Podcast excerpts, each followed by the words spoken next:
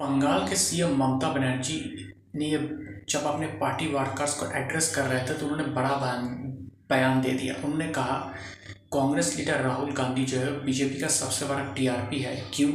क्योंकि बीजेपी ये चाहती है कि उनके टक्कर राहुल गांधी से हो जाए। नरेंद्र मोदी भी यही चाहते हैं कि उनके टक्कर राहुल गांधी से हो जाए, ताकि बीजेपी को फ़ायदा मिल जाए।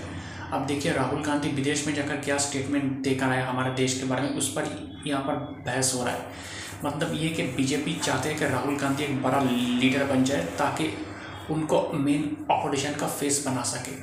अगर ऐसा हो जाता है तो बाकी तो रिज़र्व पार्टीज़ है तृणमूल कांग्रेस हो आर हो, समाजवादी पार्टी हो, उनके लिए मुश्किलें बढ़ जाएगी।